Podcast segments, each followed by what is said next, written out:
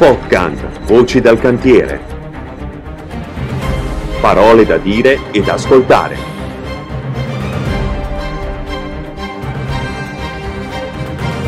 Un altro modo di fare sicurezza.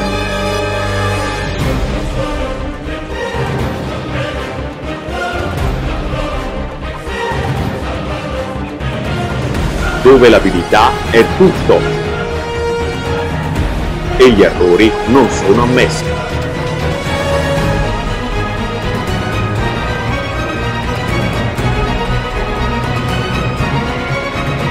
Parleremo di esperienze fatte dagli esperti.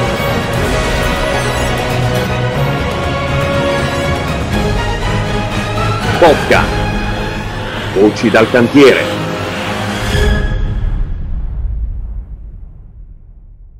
Bene, bentrovati. Nuovo podcast, nuovo ospite, Stefano Tomelleri, docente Università universitario di Bergamo, esperto in comunicazione e che oggi ti, ti tartasseremo perché la comunicazione è veramente l'argomento della giornata di questi anni, quello che ci ha stimolato di più e quello che ci ha stimolato anche a partire con eh, Podcant, questo, questo nuovo cambiamento secondo me che è uno delle, anche dei pregi forse del Covid, il Covid ha cambiato il modo di comunicare dell'uomo. Eh, qualche anno fa era un rapporto diretto, era un rapporto eh, che se non lo facevi vis-à-vis perdeva del suo valore. Eh, oggi invece acquisisce il rapporto telematico, il rapporto filtrato da questo strumento tecnologico, eh, diventa una nuova opportunità forse. La prima domanda che ti faccio Stefano è, è subito come, come è cambiata la comunicazione in questi anni. Tu hai tantissimi anni che ti occupi di questo argomento e l'hai vista trasformarsi. Come è cambiata e dove stiamo andando con la formazione? Io partirei, tanto grazie dell'invito Stefano e della chiacchierata che faremo. E, bella occasione per ragionare un po' insieme su questi temi che sono temi importanti. E, la questione, io partirei dal, dal, dal, tema del Covid, di come ha modificato la nostra eh, consapevolezza eh, sulla formazione a distanza cioè noi abbiamo sempre, come dicevi tu, valorizzato moltissimo la formazione in presenza, che poi dirò rimane eh, fondamentale, perché siamo, abbiamo bisogno anche dell'interazione eh, faccia a faccia, abbiamo bisogno di esserci, di sentirci anche con impressioni e umori, ma abbiamo anche, come dire, visto che è possibile fare della buona formazione a distanza. Quello che non si può fare è pensare di trasformare la formazione in presenza in formazione a distanza, la devi ripensare, devi ripensarne le modalità, i tempi e, e le procedure. Però si può, si può fare una formazione a distanza di qualità. E, credo che l'esperienza del Covid abbia in qualche modo tolto tutti i dubbi su questo e tutte le perplessità e abbia posto la questione principale, cioè come fare formazione. E il come riguarda, quindi che a seconda dei luoghi, delle situazioni, tu devi pensare a metodologie diverse. Quindi ha posto il problema della metodologia della formazione, l'ha posto in maniera eh, dirompente, nel senso siamo stati costretti a ripensare, potevamo fare diversamente presso la realtà dell'università, nel giro di 15 giorni siamo andati tutti online. Abbiamo ripensato i corsi, abbiamo ripensato gli esami, abbiamo ripensato i momenti di laurea, abbiamo dovuto ripensare tutto. Certo, alcune cose abbiamo visto potevamo farle meglio, alcune cose le abbiamo fatte bene, però credo che sia questo il senso della metodologia, cioè non avere la ricetta, si fa così ma avere quella sensibilità di eh, tornare a interrogarsi su come ho fatto e come posso fare meglio, no? Cioè non è che tu entri, pensi adesso progetto la didattica a distanza una volta per tutte. Progetti, la sperimenti, poi ti accorgi che alcune cose vanno bene, altre no, e la migliori. Questo credo che sia stato un grande cambiamento e sarà un cambiamento che non torneremo più indietro da questa cosa. Cioè noi abbiamo capito che si può fare, si può fare bene, abbiamo capito che c'è un grandissimo know-how intorno alla formazione a distanza, grande sapere metodologico e quindi proviamo a metterci a studiare, imparare a usarla e usarla bene sicuramente. Quanto conta la velocità nella, conforma- nella formazione? Cioè, eh, sia la velocità nell'apprendere un concetto, sia nel trasferirlo, quanto rimane eh, nell'approfondimento di un, Eh, questo- di un concetto formativo. però questo è il problema della didattica a distanza, il problema anche del nostro, nostra modalità così, no? che va poi sui social, l'idea di, di creare questo podcast. Cioè, noi ci siamo abituati, mh, soprattutto con eh, la didattica a distanza, ma non solo, mh, proprio è una trasformazione, se vuoi, sociale del nostro tempo. Noi siamo abituati a una velocità incredibile, cioè, YouTube video non dura più di un minuto e 30 secondi. Eh, poi ci siamo abituati a queste nuove piattaforme televisive alla possibilità di vedere dire, intere stagioni di serie tv.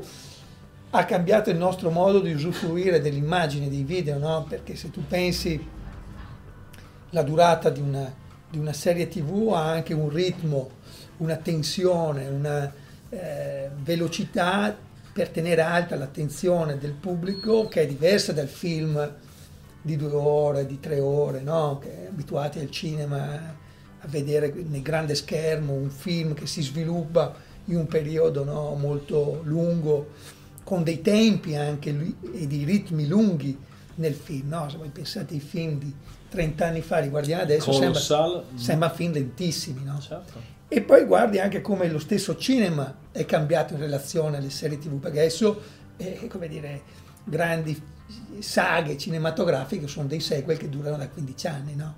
Era iniziato, penso, con Guerre Stellari e adesso è iniziata con la Marvel, per cui le nuove generazioni sono abituate a vedere un film sapendo che poi dire, ci sarà un altro appuntamento, no? Era- come erano i fumetti degli anni, degli anni 70, degli anni 50, dove c'era questo appuntamento, no?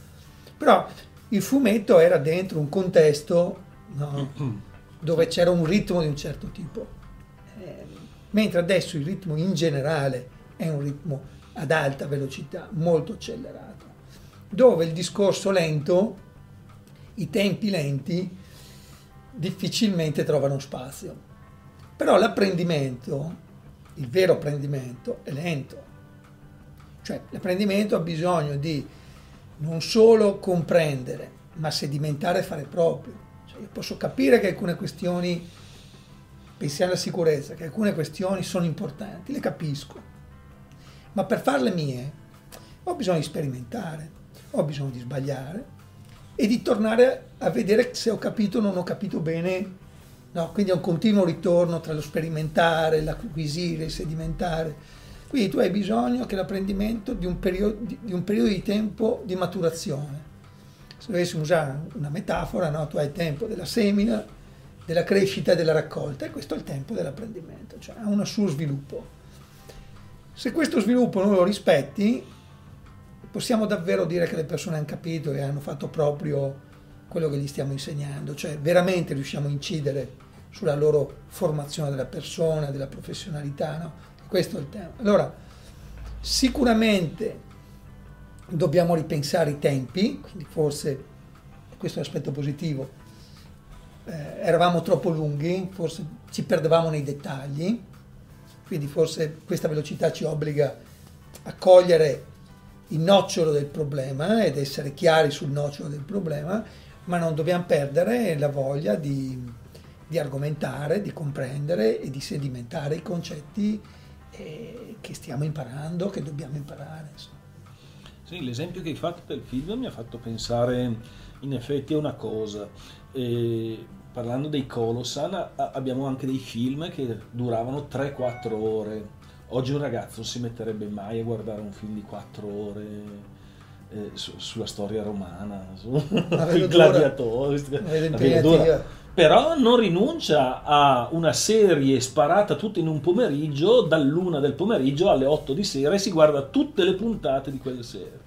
In Eh, perché effetti il modo col- di comunicazione Perché la serie è costruita con un ritmo e con una tensione narrativa che non vedi l'ora di capire cosa accadrà nell'episodio dopo. Quindi c'è una grande maestria in realtà in questi Nel tenere alta l'attenzione. che non è magari legata al contenuto, Mm. dove il contenuto a volte, se vuoi, è abbastanza banale, Sì. o scontato o, o tipizzato. Sei- perché sai già no, le parti, il buono, il cattivo, personaggi... Ipotizzi già come finirà. Ti dà sai già- certezza però questa sai cosa. già un po' come finirà, ti- sai già... Però giocano su colpi di scena, giocano su- sui registri, giocano sui ritmi, su- su- su- sulle tensioni dell'attesa. E, insomma, era famoso, come dire, concludere l'episodio con la scena clou alla fine e tu a questo punto sei invitato a, a vedere l'episodio dopo. Lì c'è grande sapere, c'è grande scuola. Ricordo una cosa di Hollywood che diceva che dire, lo spettatore si ricorda gli ultimi 5 minuti del film e sono quelli che daranno il timbro emotivo quando il- il- lo spettatore esce dal cinema e farà parlare de- de- del film con quell'emozione no, degli ultimi 5 minuti. Questa era la scuola hollywoodiana, no? Molto diversa dal cinema d'autore europeo.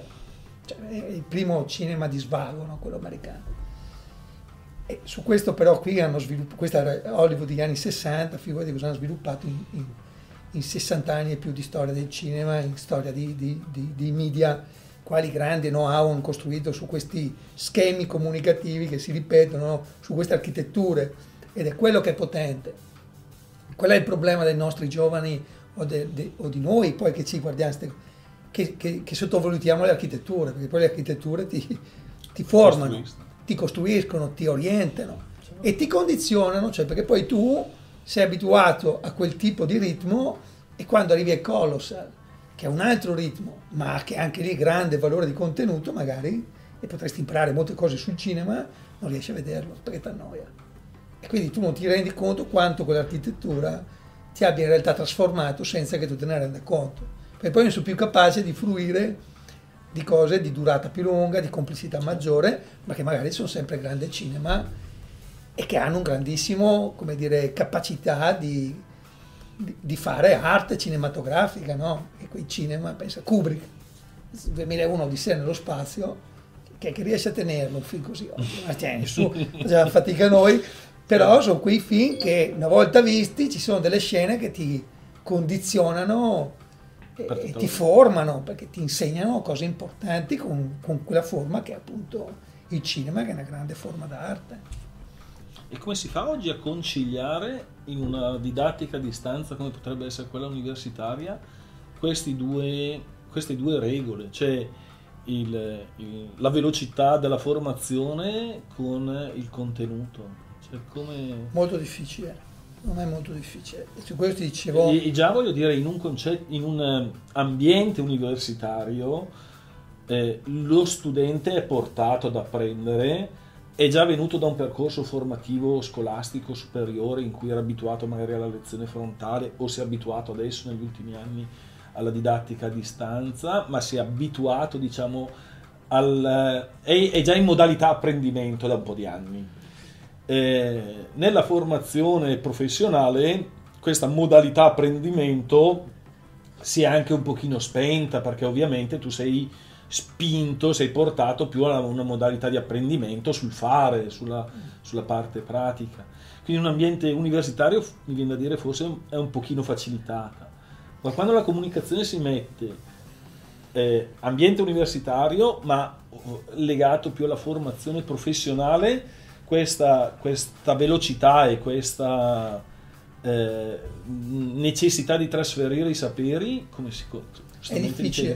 Ti dicevo difficile, nel senso che lì si vede come sia importante lavorare in modo diverso, attivando, attivando il- lo studente. Quindi non è più solo eh, comunicazione intesa come trasmissione del sapere, quindi la famosa lezione accademica dove il professore in qualche modo ti illustra lo sviluppo di un ragionamento che va a esprimere una sintesi di un concetto e questo è stato in qualche modo la scuola no, con cui è cresciuta la mia generazione, di- prima di studente e poi di professori, ovvero di costruire uno sviluppo logico argomentativo attorno a dei concetti, uno o due concetti.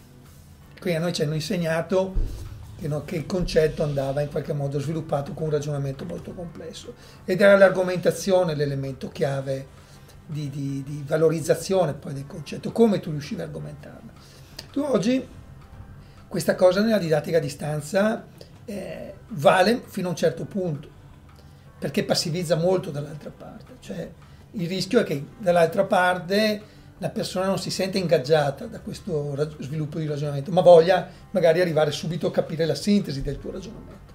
Allora devi trovare registri diversi, quindi usare magari eh, alternanza di video, commenti ai video, ma anche moltissimi lavori di gruppo o lavori individuali preparatori alle lezioni. Quindi il tempo della lezione non è più il tempo canonico dell'ora che tu fai con le persone collegate magari o che vedono il video, ma la formazione diventa giocare con diversi registri comunicativi e, e, abilità, espress- e abilità, espressive tue, quindi magari commenti, aiutare anche i discenti a fare commenti e ad attivarli, usare poi tutte le dimensioni della didattica a distanza, quindi tutti i dispositivi che ti danno le piattaforme, ma soprattutto importantissimo è da un lato farli lavorare tra un appuntamento e l'altro, quindi attivarli con dei processi in cui vengano poi loro, nei momenti di formazione eh, didattica, a darti come dire, un riscontro di quello che loro hanno fatto e quindi loro diventano protagonisti. Bisogna attivare delle dinamiche esperienziali. Cioè... Assolutamente. E poi anche il gruppo diventa importante, perché uno dei problemi della didattica a distanza è che è molto individualistica, cioè la tua fruizione è individuale. Ti colleghi, certo. guardi, va. Invece è importante che tu crei la connessione anche tra i discenti, che è una cosa che tu in aula cerchi di fare col lavoro di gruppo, cerchi di fare col dibattito, stimolando il confronto. Questa cosa la devi fare nei lavori di gruppo, dove tu chiedi alle persone di incontrarsi comunque anche se a distanza, di lavorare tra loro anche se a distanza e di presentare lavori magari non solo individuali ma del gruppo e quindi stimoli, come dire, la, la, partecipazione trasversale, che è un altro valore importantissimo dell'apprendimento e il confronto tra pari. Quindi, sai, diventa veramente un modo di ripensare completamente le unità didattiche e il tuo modo di stare, come dire, con l'aula a distanza. Sì, sì nella, nella, lezione in presenza c'è anche tutta quella doma, dinamica pre e post lezione che mette in confronto le persone l'informalità lì la perdi. Certo, cioè quello che perdi è i processi di socializzazione che ti permette certo. l'aula. Quindi l'informalità, la pausa, certo. lo stare insieme, questo viene completamente e diventa molto, un altro elemento che la didattica a distanza è molto cognitiva. Cioè quando è che funziona molto bene? Quando tu devi fare un lavoro astratto, ma se già tu devi quello, lavorare sulla dimensione esperienziale, sul vissuto, quindi sull'emotivo, fai molta fatica, perché quello non puoi che farlo con le persone in presenza. Ecco perché mm, come dire, abbiamo capito che con la distanza si può fare, ma abbiamo capito anche i veri limiti della distanza. Il vero limite della distanza non era la qualità dei video che mandavi o, o la qualità dei contenuti, il vero problema della distanza era la passivizzazione dei discenti, il fatto che devi pensare come attivarli e soprattutto il grande limite è che non puoi fare attività esperienziali, laboratoriali eh, sui vissuti delle persone, perché diventa tutto immediatamente cognitivo, tutto immediatamente astratto. E per quelle cose lì è fondamentale, abbiamo visto anche al di là della formazione nelle riunioni, devi fare una riunione che devi dire, lavorare su concetti astratti, la, la distanza va benissimo, ma se devi fare un lavoro con delle persone che devi conoscerle, devi conoscerti, capirti, eh, capisci che la distanza ha dei grandi limiti e devi, devi incontrarle le persone per altri tipi di eh, problemi che vuoi risolvere. No? Per esempio, se devi risolvere un problema è difficile farlo a distanza. Se per esempio ci sono dei conflitti tra le persone, devi vederle, perché quello sai che può aiutare a sciogliere dei problemi nella comunicazione non verbale piuttosto che come dire, appunto i momenti di informalità per, per gestire certi attriti che puoi aver avuto durante le discussioni nella distanza. Queste certo. cose non ce le hai. È un grande problema dalla parte del, della capacità di trasferire al discente, ma una grande anche difficoltà per il docente. Cioè, Eh, sì. eh, il docente si trova a che fare con, un, eh, con uno schema comunicativo assolutamente diverso e perde tutta quella dinamica di feedback che era abituato ad avere in aula. Tu il feedback lo devi costruire in modo diverso. no? Cioè, in aula tu il feedback lo hai con gli sguardi, con le domande, lo hai con di Con la fatto la postura, partecipazione, con- la postura, ma anche con quello che il formatore dire, ha di sensibilità, cioè il formatore dopo esperienza, ciascuno di noi che fa formazione e che l'aula la senti, Certo. cioè c'è un elemento, impari ad ascoltarla, impari a capirla, e, anzi ti dirò che ti piace il mestiere della formazione perché ti piace ascoltarla, Certo. nel senso di sentire, no, se ricordiamo alcune nostre formazioni, no, quando arrivi a casa stanco perché ti sei portato sulle spalle e non solo le emozioni no, che Certo. veicola l'aula. Nella distanza il feedback lo devi elaborare in maniera diversa. Quello ti dicevo il lavoro individuale. Attraverso il lavoro individuale tu capisci con la loro attivazione capisci il loro feedback. Perché se tu gli chiedi di presentarti dei lavori, di presentarti delle esperienze magari lavorate a livello individuale o di gruppo, tu hai un, un loro riscontro e lo vedi nel grado di partecipazione, nel grado di interesse che mettono nel lavoro, tu hai lì la possibilità di capire se sei sul pezzo rispetto ai temi oppure no. È lì che senti il feedback, ma non hai più il feedback emotivo. Addirittura in quei casi potresti trovarti con so, 50-60 persone collegate, non vedi volti, e quindi dialogo- rischia di essere un dialogo solitario.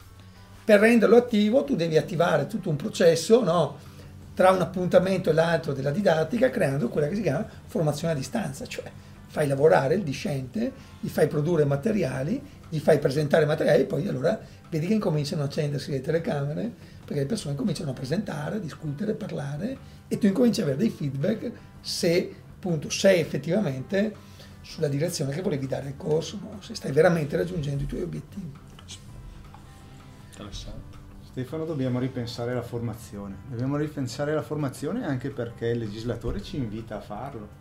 Siamo in un momento storico in cui è appena uscito il eh, decreto legge 21 ottobre 21 numero 146, la successiva conversione in legge che eh, ha introdotto una serie di modifiche a quello che è il mondo della formazione in materia di salute e sicurezza negli ambienti di lavoro. E quindi vorrei commentare un po' con te questo, questo nuovo decreto che eh, in realtà non ha ancora degli aspetti attuativi così chiari perché rimanda a un accordo conferenza Stato-Regioni che dovrebbe uscire entro il 30 giugno del prossimo anno. Però ci sono sicuramente alcuni aspetti interessanti, quindi provo a citartene qualcuno e vedere che cosa ne pensi. Innanzitutto verrà richiesta la formazione dei datori di lavoro.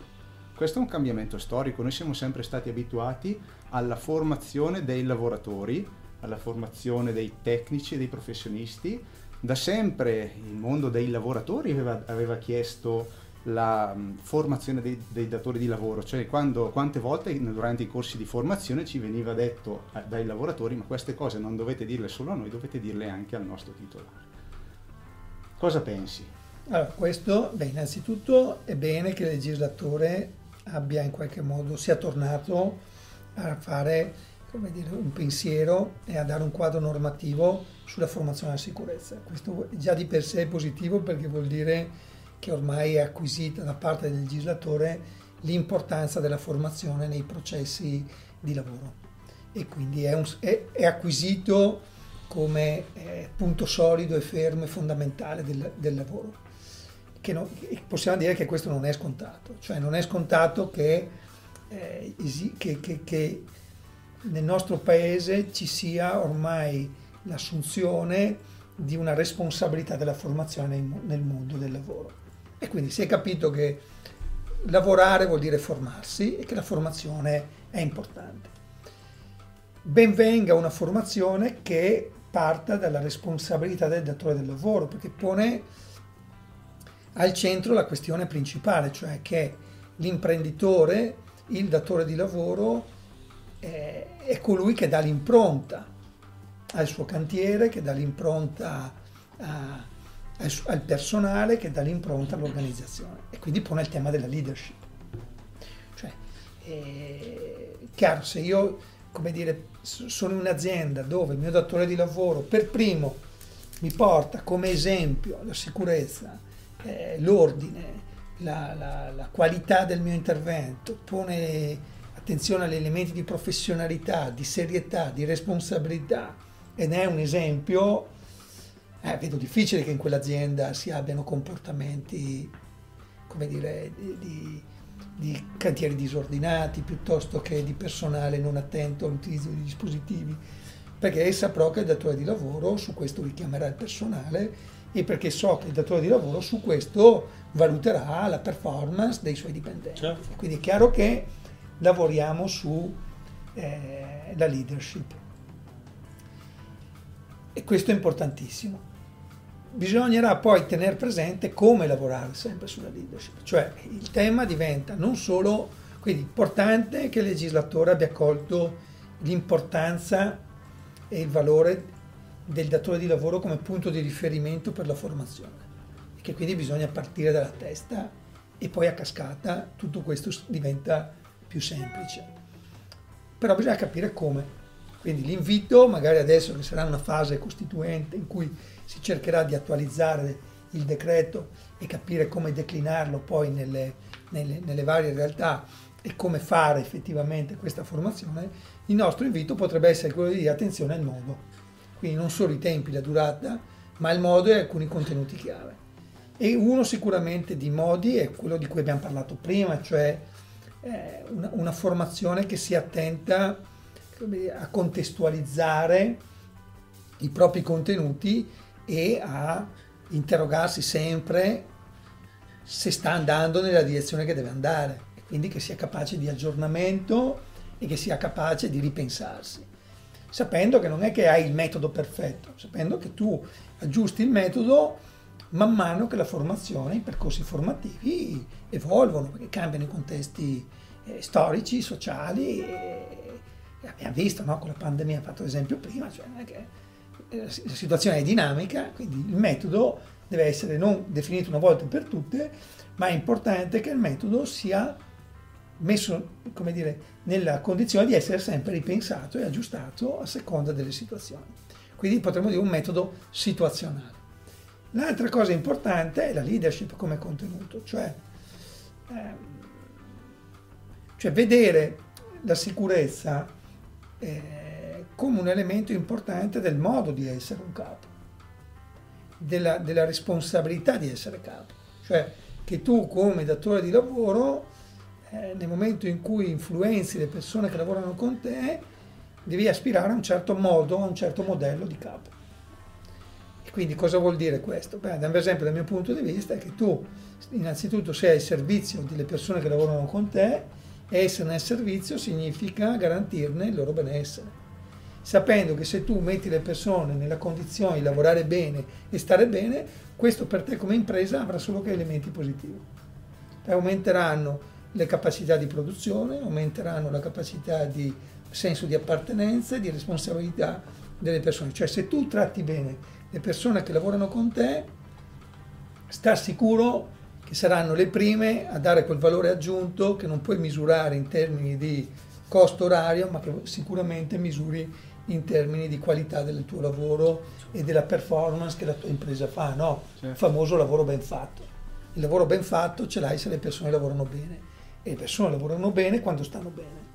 Se le persone si sentono trattate male, trascurate, o esposte a rischi che non vorrebbero in qualche modo assumere, sta sicuro che se devono fare un passo indietro ne fanno anche due. E questo credo che al datore di lavoro interessi, interessi proprio in termini proprio di profitto, no? Cioè di interesse nel senso più nobile della parola interesse.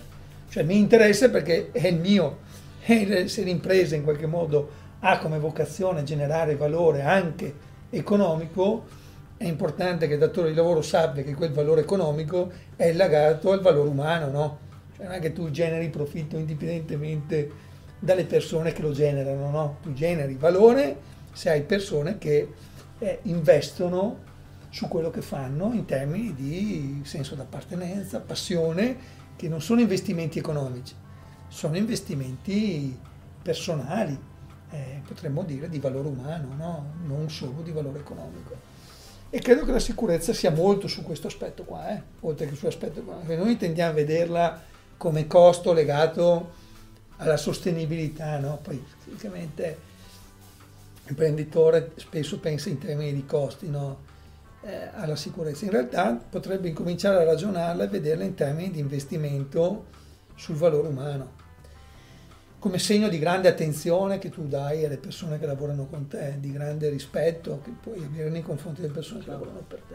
E questo credo che sia un contenuto importante da mettere in agenda su, no, se dovessimo fare un elenco dei contenuti importanti oltre i metodi, sicuramente la leadership e un certo modo di concepire la leadership. Quindi speriamo che nel nuovo accordo Stato-Regioni, nella stesura del nuovo accordo, vengano coinvolti anche esperti in scienza della formazione, sociologi, perché quello che mi sembra è che finora si sia, ci si sia focalizza di più sulle durate dei corsi o in modo astratto sui contenuti ma non sulle modalità, ma le modalità sono importanti e anche i messaggi che si vogliono veicolare attraverso queste, questi percorsi di formazione. Detto questo ti chiederei anche un'altra cosa. L'altro soggetto sul quale viene focalizzata l'attenzione nella nuova normativa è il preposto. Preposto che è un'altra figura che deve esercitare una leadership all'interno non, non dell'azienda nella sua globalità, ma del, nel gruppo del, del quale eh, viene affidato alle sue cure. Sul tema del preposto so che eh, tu hai lavorato tanto in passato e prima di questo incontro mi sono riletto, negli, mi sono preso anche una serie di appunti nei giorni scorsi, questo libro, Uomini di cantiere, storie di ricerca e formazione alla sicurezza edilizia, a cura di Stefano Tomelleri, dove già dopo un'analisi della figura del, dell'uomo di cantiere, quindi un'analisi sociologica sull'uomo di cantiere, sulle sue peculiarità, sulle sue criticità, eh, veniva proposto poi un percorso di formazione per preposti che si basava già su questo metodo esperienziale e su tutto quello che ci hai detto finora. Ci puoi raccontare un po', innanzitutto partendo dal preposto, ma poi questo percorso come, come, l'avevate, come l'avevate pensato? Eh, intanto ti ringrazio perché è un lavoro di tanti anni fa, è uno dei primi lavori 2006-2007 mi pare. primi lavori che ho fatto quando sono arrivato qui a Bergamo, ero a Bergamo da pochi anni, è nato dall'incontro con l'amico Giorgio Luzzana e da un suo invito è sempre stato un grande animatore eh, dei temi della sicurezza e ha sempre creduto tanto Giorgio nel, nel valore che l'università poteva dare no, al tema l'Università di Bergamo in particolare su questi temi e quindi mi ha in qualche modo spinto come solo Giorgio Luzzana sa fare nel, sugli uomini di cantiere. Cosa abbiamo scoperto? Cosa ho scoperto con questa ricerca? Beh, innanzitutto che ne, ne, ne, nella grande cultura eh, edile bergamasca c'è tanto di identità eh, culturale dei bergamaschi, che quindi l'edilizia a Bergamo non è come, dire, eh, come potrebbe essere in altre città, cioè l'edilizia ha, ha a che fare proprio con l'identità eh, di un modo di essere bergamaschi, di un grande valore che si vuol dare al fare e del fare bene. E ho scoperto un, uno straordinario sapere professionale, cioè è anche una, da, da, nei, nei nelle persone che avevamo intervistate di maggiore esperienza un po' una nostalgia no? nel vedere che le nuove generazioni non, erano, non avevano quell'approccio appassionato e, e serio che, che, la loro generazione aveva, cioè incominciavano a intuire, la vecchia guardia se vogliamo, incominciavano a intuire che non c'era più quel collegamento tra l'identità dell'essere bergamasco e l'essere il Magut, no? Quindi vedevano che cominciava, cioè che c'è stata quella trasformazione che vediamo tutti, no? Cioè, la società di oggi eh, dire, ha cambiato no? il nostro modo di essere bergamaschi, ma anche di essere italiani, quindi chiaro che e lì vedevano che c'era un cambio no? nello stile di vita, quindi il modo di essere del bergamasco. Nella dedizione al lavoro. Sì, ma poi il modo di mangiare, di stare a tavola, de, dell'essere proprio. E se volete ci è venuta una battuta in cui era difficile immaginarsi quel tipo di bergamasco un comportamento salutista, cioè perché immaginarselo come dire attento alla Il dieta tofu no. alimentare, Attento al tofu, tofu no. perché era dentro un certo tipo di proprio modo di essere, no? E quindi lo vedevi innanzi con grande stima grande rispetto e abbiamo imparato tantissimo. Cioè vedevi un, un- un modo di essere italiani, un pezzo d'Italia, che lo vedi dai racconti che fanno, che in alcuni passaggi è veramente molto bello. E, è bello perché le loro storie sono belle. E, e poi vedi le nuove generazioni dove cominci a vedere un altro, modo- un altro sapere, eh, un altro modo di concepire la sicurezza, un altro modo di concepire il rapporto col corpo. Alcuni no, che raccontavano come le mogli obbligavano i mariti a lavarsi prima di entrare in casa, come le mogli li obbligassero a prendersi cura di sé in modo diverso e quindi in qualche modo queste donne nuovi, no, delle nuove generazioni fossero eh, loro per prime a chiedere una- un- certo modo di stare in cantiere. Questo l'abbiamo visto come un elemento molto interessante di cambiamento. no? E, e poi comunque cominciamo a vedere anche le donne nei cantieri, quindi anche questo è un modo di un grande cambiamento. Allora, il sapere, e questo è il tema, cioè tu hai un grande sapere professionale che va riconosciuto e va valorizzato, però il sapere cambia e non è detto che quello che sai sia sempre giusto. Questo è il tema. Cioè, noi rischiamo a volte di sminuire il valore del sapere professionale, che questo è un grande errore, perché nel, fare c'è un grande sapere, nel fare c'è grande teoria, c'è grande cultura. E, e- e questa va riconosciuta e valorizzata e va compresa. Dall'altro lato però bisogna anche sapere che non è che perché tu conosci determinate cose in un certo modo, hai determinate abitudini, quelle tue abitudini siano necessariamente giuste. Probabilmente perché sta cambiando il tempo, sta cambiando il contesto e forse le tue abitudini devono cambiare. Forse se dovessi usare un- un- un'immagine, no, direi che il problema più grosso di una società è non saper cambiare le proprie abitudini. E quando una società non cambia le sue abitudini è destinata dire, alla crisi e alla sconfitta. Abbiamo visto, tornando ai colossi, no? Impero romano quando è che collassa? Quando non riesce più a cambiare le abitudini. Allora il problema del tuo sapere è capire che è fatto di abitudini, è fatto di certezze che non è detto che siano giuste, adatte al tempo in cui stai vivendo. E allora ecco perché è importante la formazione, perché ti fa riflettere su ciò che sai e ti fa capire se ciò che sai è appropriato per il tempo in cui vivi. E questo è fondamentale. Allora, nel sapere delle vecchie guardie era un sapere che in qualche modo poteva concedersi eh, il lusso di non interrogarsi, perché la velocità di cui parlavamo prima era lenta, non era veloce il tempo, non c'era un continuo cambiamento, eh, non c'era quella, se vuoi, anche quella proliferazione di cantieri e di luoghi di cantiere che ha oggi e le complessità di cantieri che ha oggi. E di persone anche. E di persone, Di culture, numero di persone. E di numero di persone, ma anche la complessità, se pensi appalti, subappalti, come è cambiato, no? lo, lo raccontavano anche loro di come è cambiato tutto il modo di stare nel cantiere, la squadra che lavora nel cantiere per arrivare al preposto. No? Per cui tu avevi la tua squadra, invece adesso la squadra di un preposto può essere che tipo di squadra, che tipo di componenti con cui... E quindi è chiaro che il tuo sapere deve cambiare in qualche modo. Allora questo è il primo tema, cioè abbiamo scoperto un grande sapere professionale che va valorizzato, va riconosciuto, ma che va in qualche modo aiutato a capire che il sapere non è giusto per forza, ma che il sapere evolve e cambia. E lì il preposto. No, il preposto è una figura chiave, perché il preposto è il collegamento tra il datore di lavoro e il personale, e l'operaio, e l'edile che, che, che, che lavora. Quindi è colui che crea la squadra, che crea il gruppo. E chiaramente il preposto è colui che anche riesce col suo sapere, la sua professionalità a capire come gestire la squadra. Perché se tu conosci le persone, sai anche quelli che potrebbero essere, come dire, più o meno capaci di fare quel lavoro in quel determinato periodo del, del, della giornata. Porto un esempio, no? Cioè, parlando con alcuni preposti mi dicevano, no, io so che quello più giovane all'inizio della settimana che mi arriva dai weekend di fuoco è meglio che certe cose il lunedì mattina non Non faccia faccio fare. fare. Così come so che quello lì che nella pausa pranzo magari si prende il bicchiere, magari nel pomeriggio gli faccio fare Qualcosa. cose a terra, non me lo metto in altura.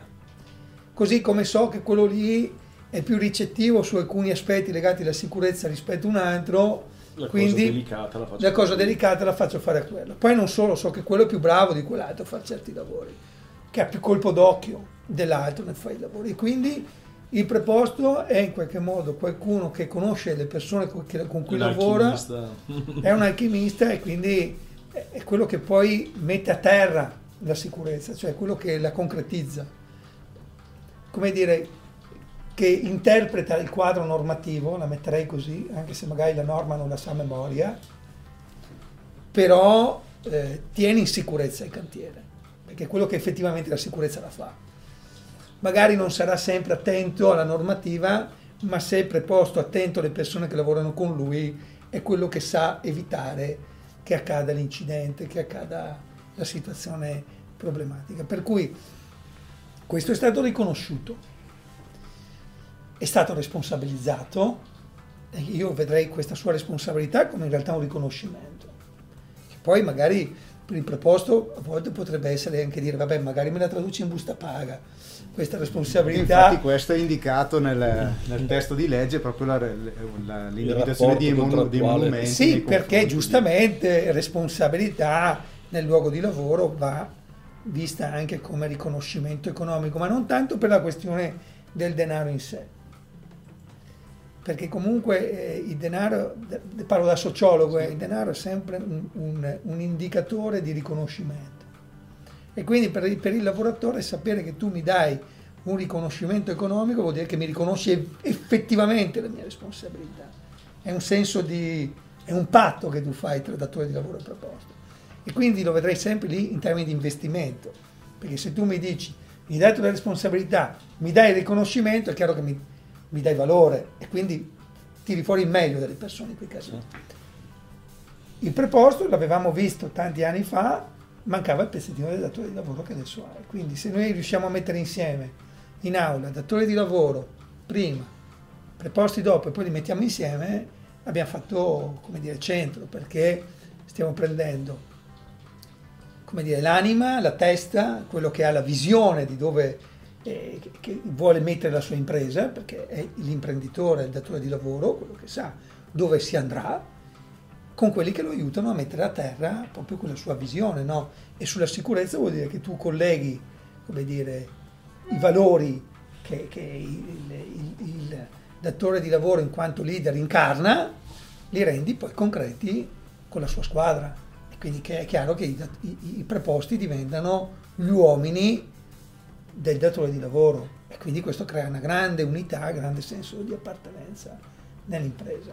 E quindi la formazione diventa veicolo del senso di appartenenza. Perché il secondo elemento importante da mettere i- i- come contenuto è il senso di appartenenza che tu hai oggi nei cantieri. Perché tu non hai più il senso di appartenenza legato all'impresa, che magari tu trovi persone di imprese diverse, ma legato al cantiere, che è il nostro cantiere.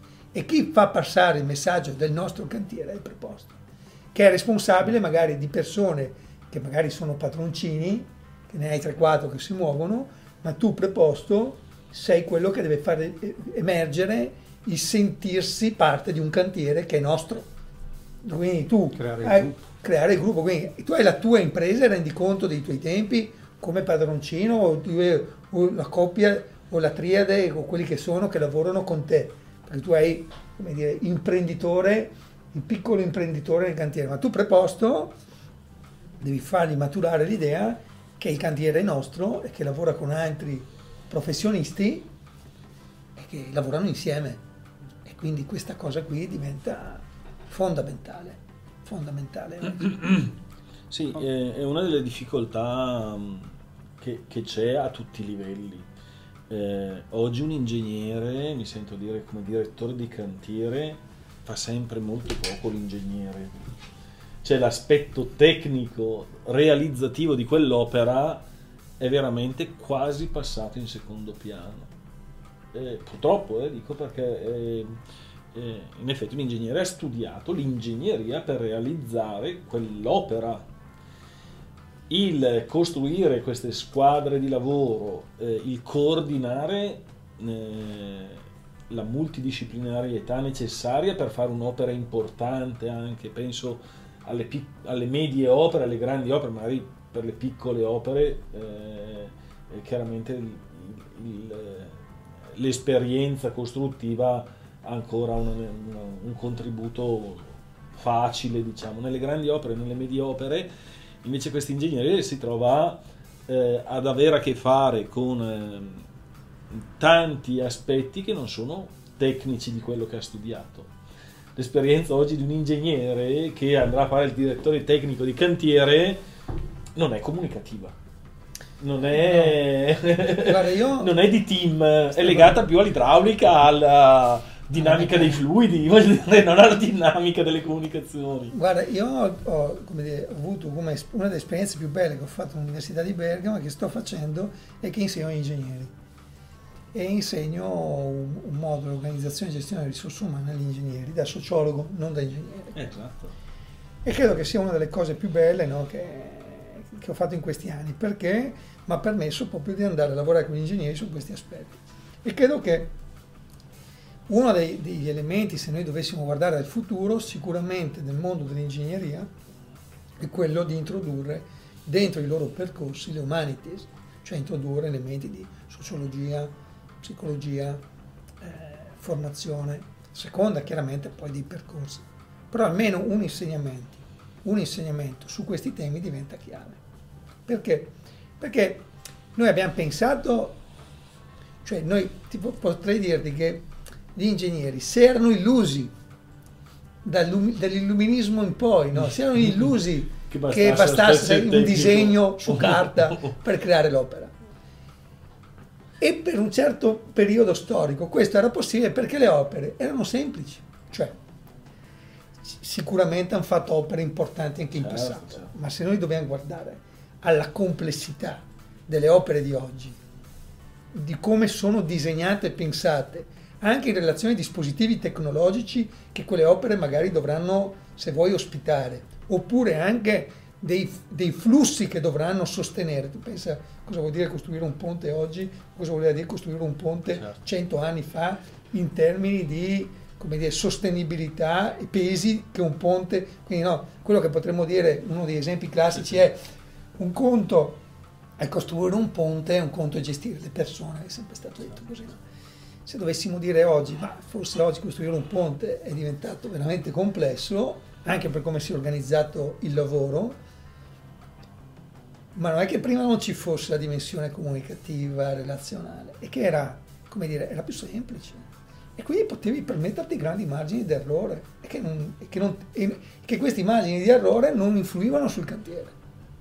Cioè tu non, come dire, come se tu avessi un margine di possibilità, un gioco, uno scarto tale che prima che arrivi il problema sul- del- dei rapporti interpersonali all'ingegnere, cioè, doveva succedere proprio un disastro. no? Certo, Adesso la complessità di relazioni, di rapporti, di, di dinamiche è tale per cui arriva immediatamente. Anche il valore attribuito agli infortuni, voglio dire, Esatto. cioè, Fortunatamente. eh, fortunatamente, Fortunatamente. siamo passati Da numeri, eh, da esatto. numeri stratosferici a Situazioni più dire, favorevoli. più Non- favorevoli. Non, l'ideale, ma certamente Perché, perché, come dire, perché il margine di lavoro è infinito, no, Certo. perché tu devi tendere a zero. Quindi, Certo, devi tendere a zero, ecco, quindi- per questo. Però se tu guardi, come dire, i- i- il, il lavoro quindi dell'ingegnere oggi è che quello che lui ha disegnato su carta, nel momento in cui diventa concretezza, la, dina- la- la qualità delle relazioni delle persone che lavorano incidono sulla qualità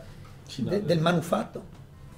Cioè, quello che dicevamo prima, cioè il lavoro ben fatto, oggi ha un, un- un riscontro importantissimo sulla qualità dell'opera completa. Tanto quanto potrebbe essere la scelta di materiali, delle materie prime che tu utilizzi per costruirla. Perché poi come vengono applicati quei materiali dipende da- sempre dall'uomo e da come l'uomo lavora. E quindi l'ingegnere cosa, cosa ha da fare oggi nel cantiere? Ma capire come appunto tirar fuori il meglio da quelle persone che stanno lavorando e come farle lavorare bene. Quindi forse, e qui magari potremmo, potremmo aiutare il legislatore nel suo lavoro, semplificare, no? Forse oggi abbiamo bisogno di ridurre un po' quella che è l'apparato, se vuoi, burocratico. Eh, dovremmo aiutarlo a dire semplifica, fidati, magari sii più rigoroso sulla formazione, sii più rigoroso sugli output dei cantieri, quindi quando un'opera non funziona diventa duro e severo, perché come dire, chi lavora bene penso che sia contento di essere valutato su quello che ha fatto, perché se un'opera crolla forse ti devi chiedere come è stata fatta e come è stata mantenuta, quindi tutto il tema della sicurezza a 360, quindi sii più severo nel momento in cui valuti l'opera, eh, più severo nel momento in cui valuti la formazione e le persone che lavorano nel cantiere, ma poi lascia dire, un po' più di libertà e un po' più di tempo come dire, affinché le persone possano in qualche modo responsabilmente agire e lavorare nei cantieri. Per cui l'ingegnere recupera un po' più di tempo sul disegno, no? perché deve compilare meno moduli, meno documenti, fare impazzire un po' meno il datore di lavoro che deve produrre, per cui viene visto come l'incombenza della documentazione, no? magari chiedi un po' di meno, ma chiedi più preciso, qui elementi come dire, fondamentali da chiedere, per cui tu sai che sono gli elementi che determineranno poi un cantiere in sicurezza e tutto il resto magari quindi fai un atto di responsabilità. Meno precisione nel descrivere una fase lavorativa, ma un po' più di attenzione nella gestione organizzativa del, dell'organigramma, esatto. delle funzioni relazionali. Quindi, semplifichi semplifichi. Certo, certo. Io ti dico chi è il mio preposto, ti dico qual è la sua formazione, ti dico cosa è la... Ti, ti allego eh, magari un curriculum la mia esperienza, ti allego un curriculum, ti allego... Un curriculum una... magari professionale legato agli incidenti che lui ha avuto nel corso della sua attività professionale. per cui tu dici, cavoli, però se uno che 30 anni che lavora e ha avuto tre incidenti, uno che 10 anni che lavora ne ha avuti 15, forse tra i due qualcuno... Che... Cioè certo. troviamo degli indicatori di qualità chiediamo magari, però chiediamo una semplificazione, non è che devi, perché poi il rischio è copia e incolla, cioè poi il rischio cos'è? Che, che, uno quando deve produrre troppa documentazione, sì, sì, il tempo riesci, sono quello che è, tu c- cerchi di scrivere tutto, ma poi quando succede l'incidente sappiamo che manca sempre la frasetta che ti serviva. E forse il problema non era la frasetta. Il problema non era la frasetta, il problema era la sostanza. Certo, mm. certo. Io avrei ancora un'ultima domanda. Eh, tra le sfide che, che dovrà sostenere la conferenza Stato-Regioni c'è quella di definire le modalità di verifica di efficacia della formazione durante lo svolgimento della prestazione lavorativa. Quindi non più la verifica dell'efficacia della formazione al termine del percorso formativo, ma durante la, la prestazione lavorativa dell'operatore. È un grande tema quello della questo, eh, questo, questo, è un grande tema perché grande il tema. questionario a crocette più o meno lo passano sempre tutti. Se qui invece si vuole fare un salto di livello, la verifica dell'efficacia, della modifica reale dei comportamenti dei lavoratori durante la prestazione lavorativa sarà una grande sfida. Cosa, co- cosa, ci aspettiamo di... cosa ti aspetti tu che possa dire in o cosa senso? suggerisci? Allora, suggerisci? Allora, suggerimento e cosa mi aspetto? Allora, mm, prima il suggerimento. Questo vuol dire che tu devi collegare i processi formativi ai processi organizzativi. Cioè se tu devi valutare non più l'apprendimento, ma la performance legata all'apprendimento, perché qui tu stai valutando una performance legata alla sicurezza. Cioè tu dici, io ti ho insegnato, tu adesso lavori e vediamo la performance, cioè vediamo se sei capace di lavorare in sicurezza. Per cui ragionerei in questa ottica che è una performance che chiedi al lavoratore. Come gli chiedi di ridurre i tempi di, dire, eh, di lavoro, che quindi è una performance, questo è un altro tipo di performance, quindi devi, devi legarlo all'organizzazione, altrimenti come dire, diventa un, di nuovo un'incombenza, perché se tu non la colleghi a, a, a, a come è organizzato il cantiere, a come è organizzato il lavoro e quindi alcuni momenti della vita organizzativa che diventano, e qui il suggerimento, che diventano momenti di valutazione. Porto un contesto, la medicina. Allora, è chiaro che se tu vuoi ridurre il rischio in medicina, devi fare la valutazione delle performance. Giusto? Perché se tu come fai a capire che quell'intervento può essere rischiosa per il paziente se non ti confronti con tutti quelli che lavorano su quel tema in termini di valutazione di procedure. Per ridurre il rischio che qualcuno dimentichi la garza, che qualcuno eh, come dire, nel, non, non somministri nei tempi, nei modi giusti farmaci post intervento, insomma devi valutare tutta la procedura. Poi l'incidente purtroppo può accadere perché siamo umani, però come dire, tu valuti l'organizzazione del lavoro per ridurre il rischio. Questo perché è accaduto in medicina? Perché se noi legassimo a questo le dinamiche assicurative, cioè se noi ogni volta che c'è un incidente avessi, tu avessi la causa per milioni di euro, no? E quindi tu avessi, come dire, perché il problema e la fortuna è che tu hai ridotto no, l'incidenza, hai un sistema di tutele pubbliche importanti e tu tuteli chi si è infortunato, tuteli la famiglia, insomma, che... Cosa è accaduto nella sanità? Che i pazienti hanno cominciato a far causa ai medici, con gli avvocati e quindi le strutture ospedaliere si sono trovate obbligate a fare questo lavoro qua. Perché altrimenti il costo assicurativo aumentava enormemente, quindi l'assicurazione ti riduce il costo se tu mi dimostri che stai facendo supervisione sulle procedure di rischio. E anzi, ti posso dimostrare, assicurazione, che siccome faccio le procedure di rischio e di verifica, ti posso far vedere che l'outcome è la riduzione dei rischi e quindi costo, mi costi meno e posso in termini di negoziazione di preventivo ridurre fortemente i costi. Questo negli Stati Uniti ha raggiunto delle, delle cifre fuori controllo, fuori controllo.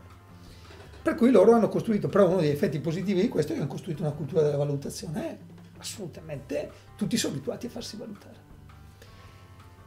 Qual è il rischio qua? Che noi trasformiamo la valutazione come, come dire, giudizio sul comportamento. No? Cioè se io non la collego all'organizzazione, diventa un giudicare il tuo comportamento, il fatto giusto e il fatto sbagliato. Se invece la collego all'organizzazione, io valuto tutto il processo di lavoro e quindi vedo che il comportamento del mio lavoratore è un outcome del mio processo organizzativo di cantiere. E quindi io vedo che lui lavora in sicurezza, perché non ha lavorato in sicurezza? Perché in quel momento non ha utilizzato i dispositivi? Quale processo organizzativo lo ha Gli messo ha nella... gli ha consentito di fare questo? Il contesto quindi. il contesto organizzativo diventa fondamentale. Allora, ben venga la valutazione, perché come dire, la valutazione è quel momento in cui il metodo si interroga sulla sua efficacia, perché se io non ho valutazione non so mai se sto andando dove devo andare. Quindi la valutazione è dire, un momento elevatissimo di qualità del lavoro, perché tu stai ragionando su quello che hai fatto, come l'hai fatto e se l'hai fatto bene. Quindi ben venga. Però se tu la sradichi dal contesto della situazione in cui tu la valutazione la fai, è un giudizio, è un voto. Ma tu te ne fai un voto. Cioè, quando noi abbiamo stabilito che tu nella tua azienda hai 5 somari su 10, cosa hai fatto? Hai scoperto solo che c'è 5, cosa fai? Cambi i somari e ne prendi altri 5 che non siano dei somari? Probabilmente non credi nel valore della formazione né dell'organizzazione, no? Perché qual è il valore di un'organizzazione? Prendere un giovane di talento, magari, e portarlo da 5 a 8 e io ho creato, no? Lo vediamo nel calcio, no? grandi, I grandi club, quali sono i grandi club che non siano i club che hanno i miliardi? Quelli che prendono un giovane e lo trasformano in campione. Che hanno delle giovanili che lavorano no? per parlare dell'Atalanta, la forza dell'Atalanta. Forza dell'Atalanta è questa capacità e dei grandi allenatori e della grande dirigenza sportiva di squadra come l'Atalanta, ma anche a livello europeo, è quella di prendere dei talenti e trasformarli in campioni. Allora tu devi aver costruito una cultura del metodo dell'organizzazione della valutazione di un certo tipo, eh, penso che a quei livelli lì tu il giocatore lo valuti, ma non è che valuti il giocatore indipendentemente dalla squadra. Tu valuti la squadra il giocatore impara a valutarsi in relazione alla squadra. Se tu senti sempre il dopo partita dei giovani, di quelli come dire, dei, dei, dei, dei calciatori, quando fanno la valutazione sugli errori della partita, dicono sempre il proprio errore e hanno sempre, collocano sempre il proprio errore in relazione a cosa stava accadendo durante la partita. Non fanno mai la valutazione come dire, che non, dice, in quel momento io dovevo essere là, non ero là, gli ho lasciato spazio e quindi la, la difesa si è scoperta e hanno fatto gol. Cioè, questa è la lettura che devi fare e ti insegno a fare una lettura di situazione, non a fare una lettura guardando solo a quello che hai fatto tu come giocatore, ma guardando tu dove eri mentre gli altri stavano giocando. Pensano nel cantiere. Tu ti devi guardare in relazione a cosa sta accadendo intorno a te. E se è accaduto l'incidente a te è perché qualcuno probabilmente non ha fatto quello che doveva fare o tu non eri dove dovevi essere. E quindi guardati in situazione, non guarda il pezzettino. Questa valutazione immediatamente ti chiede di ragionare sul modello organizzativo. Eh. Beh, hai detto una grandissima verità, eh. Cioè, Sposo in le- le- le- le- le- Perché Atalantini giustamente. No, no, ma non guardavo Questo io, guarda, non è- sono questo è scontato. Sì, Atalantino sì, ma non so neanche chi sia l'allenatore dell'Atalanta per dirti il mio- la mia capacità di interpretare essere il gioco, tifoso. di essere tifoso. Ehm, Grave errore direi questo. Sì, lo so, però, Perché- io però lo non lo poi io non sono neanche di, di bergamasco, però di Tentina c'è grande simpatia, però lo accettiamo No, stesso. in, effetti, in effetti quando guardi a a un infortunio, la dinamica infortunistica eh, non può prescindere dal suo contesto eh, a prescindere, cioè come dinamica. Sì. Un lavoratore che non indossa le cinture di sicurezza e cade, è chiaro che lui è caduto perché non aveva la cintura di sicurezza, ma guarda caso c'è sempre almeno un collega, se non un preposto, almeno un collega che accettava questa dinamica di pericolosità di lavorare a 4, 5, 6 metri di altezza senza intervenire. Gli infortuni E- sono eventi multifattoriali. Sono, sono multifattoriali, ma, ma- ma c'è proprio...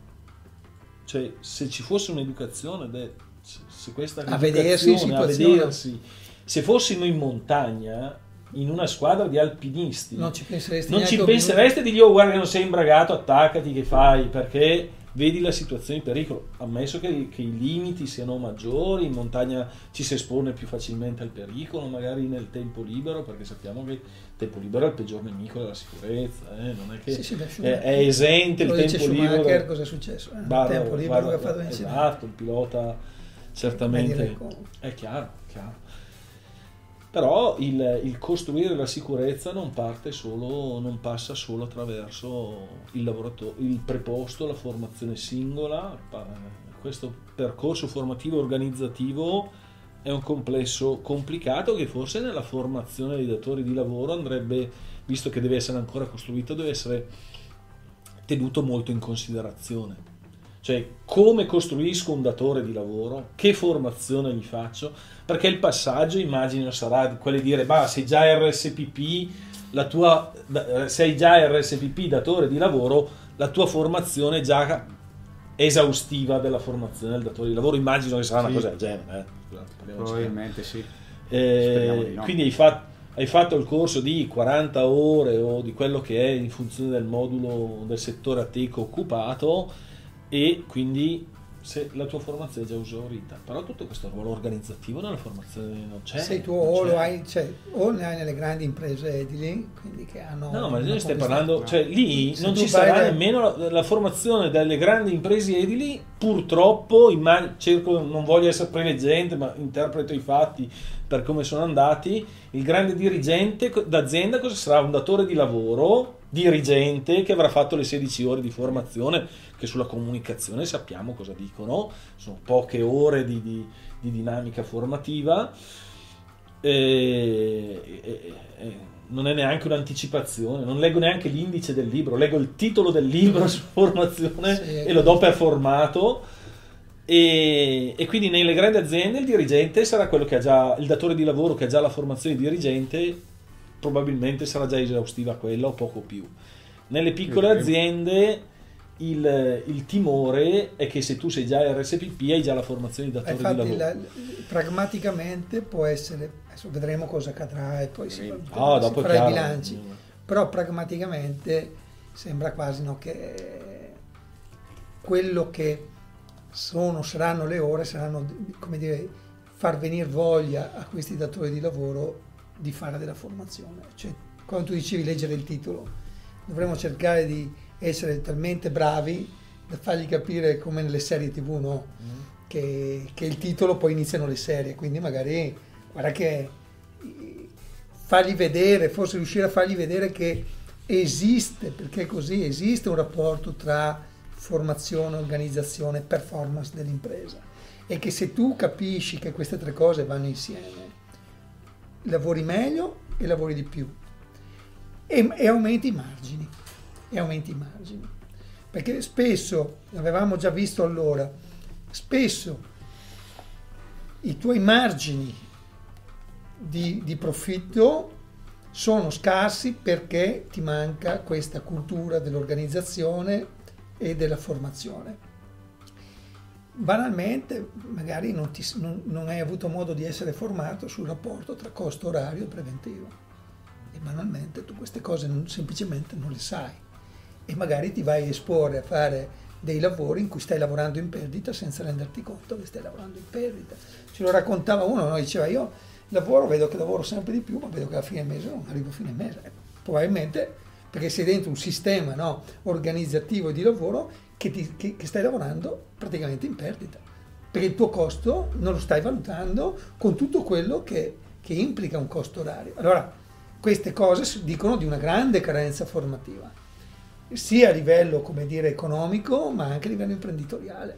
Allora, forse il modo per invitare i datori di lavoro a investire su questo e dire guarda che, penso i piccoli soprattutto, guarda che qua stiamo parlando del tuo ruolo di imprenditore, forse se tu vedi che la sicurezza è uno degli elementi legati al tuo modo di fare impresa e alla tua possibilità di fare profitto, forse cominciano a capire che può essere interessante fare più magari di un piccolo appuntamento formativo giusto per come far contento il legislatore o il vigilante. Le motivazioni etiche legate alla tutela della salute e della sicurezza sono connaturate anche da aspetti di natura economica, quindi ci sono gli aspetti economici che devono essere tenuti in considerazione perché possono essere quella leva per spingere il datore di lavoro ad interessarsi alla materia.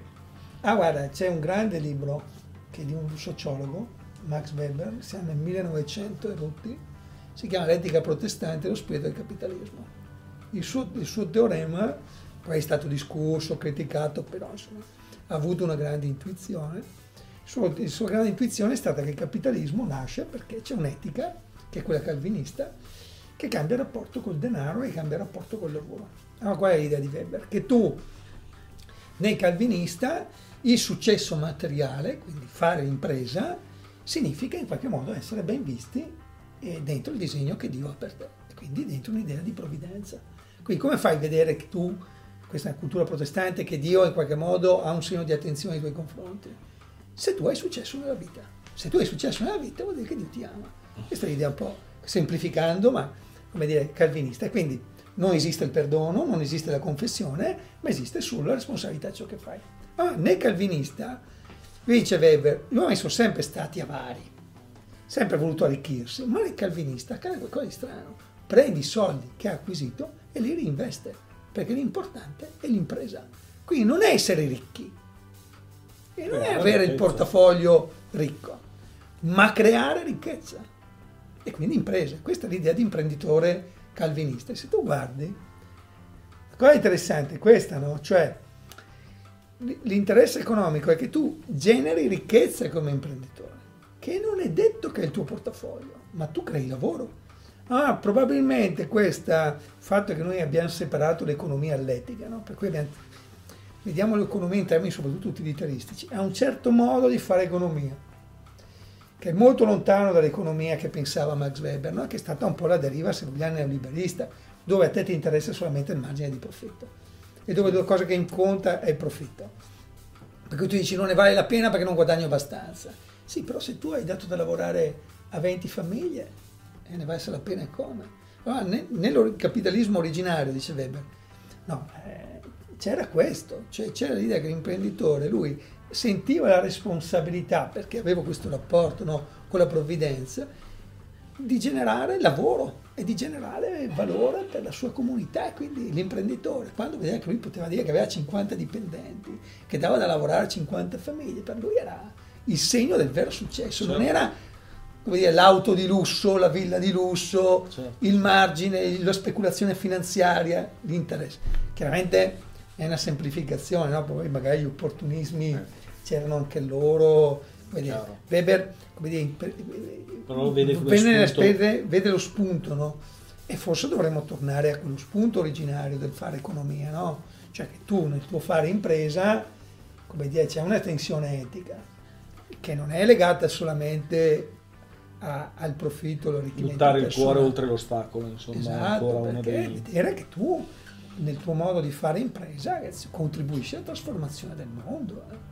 Cioè un imprenditore contribuisce a cambiare la realtà e con la sua impresa cambia la storia di persone, di famiglie, di, di una comunità. E quindi insomma è una bellissima sfida, penso, no, per un imprenditore. Cioè, E nel suo pezzettino la sicurezza è, un pezzo importante di questo, non è un pezzo marginale. È passata più di un'ora della nostra chiacchierata e le dinamiche formative rapidi, veloci. Cioè, mi è saltata un'altra volta anche questa cosa Sì, qua. credo anch'io. Io non so bene come faremo ad, ad accorciare non siamo, le non puntate. siamo riusciti a seguire l'effetto Netflix, non. Netflix non ce la facciamo, è più forte di noi, forte ci piace noi. approfondire il tema, ci piace, eh, ci piace Chiacchierare. imparare- ci piace anche chiacchierare. C'è una bella chiacchierata, però è... Boh, non lo so, a me ha portato molto, eh, spero che li apporta anche gli amici a casa, ma l'avere la pazienza di seguire una cosa anche magari impegnativa. Sì, magari spieghiamo con delle patatine dei popcorn, Ma una sì, birretta, ma- no? in macchina, intanto uno che in coda, che cacchio fa Perché in coda? Ma cosa sta a fare in coda se non ascolta una puntata di podcast?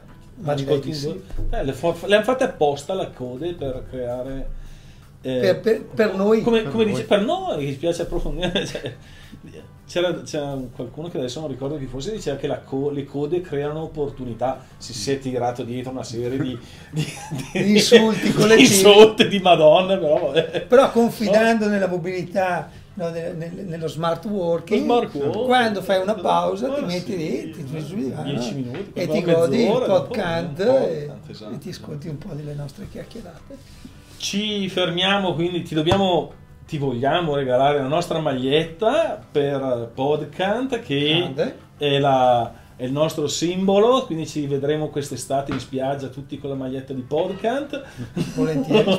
Esatto. Dobbiamo ridarci un altro appuntamento perché, eh, perché Giorgio Luzzana ci teneva tantissimo a esserci, a esserci ancora Come oggi. ai vecchi tempi tra me e Giorgio, molto Quindi- volentieri. Quindi, quindi dovremmo, dovremmo fare eh, Un dialogo a. Un'altra cosa, magari la facciamo al ristorante così la rendiamo ancora più informale dell'informale, però ridiamo noi appuntamento Giorgio Luzzana per rivederci eh, con te, quindi insomma non potrai mancare una sera, una sera. Non ci diamo una data, ma ci diamo un impegno. Sì, magari Eh, possibilmente in primavera all'aperto. Ma sì, Eh, sì, sarebbe sì, bello. Sì, sì. Davanti a una bottiglia di vino che così eh, anche gli estimatori della buona, del buon vino, della buona tavola. Perché io oltre che non essere eh, eh, atalantino sono pure astemio, quindi sono un pessimo Non so come di- fanno a darti ancora la residenza. Esatto, esatto. Veramente. È solo la pazienza bergamasca. Sì, davvero, è solo perché sono- alla fine sono accoglienti i bergamaschi. Sì, esatto, accettano tutti anche me.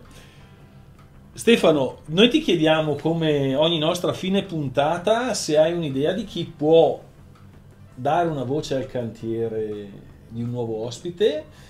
Eh, noi di solito chiediamo ai nostri ospiti di darci eventualmente un nome di un eh, prossimo invitato che ti dico già che però dovrai farci anche da, eh, di- da- da Virgilio, nel Sì. senso te lo, ci dai tu le credenziali per poter Io ho pensato a una, a una collega, Silvia Brena, che è molto brava, che ci aveva dato una mano eh, a lavorare al, al libro Uomini di Cantiere, che ha lavorato tantissimo con, con me in quegli anni, è una professionista di grande sensibilità, secondo me potrebbe veramente sui temi della formazione, della sicurezza, con la sua esperienza, la sua professionalità, dare veramente un, un bel contributo.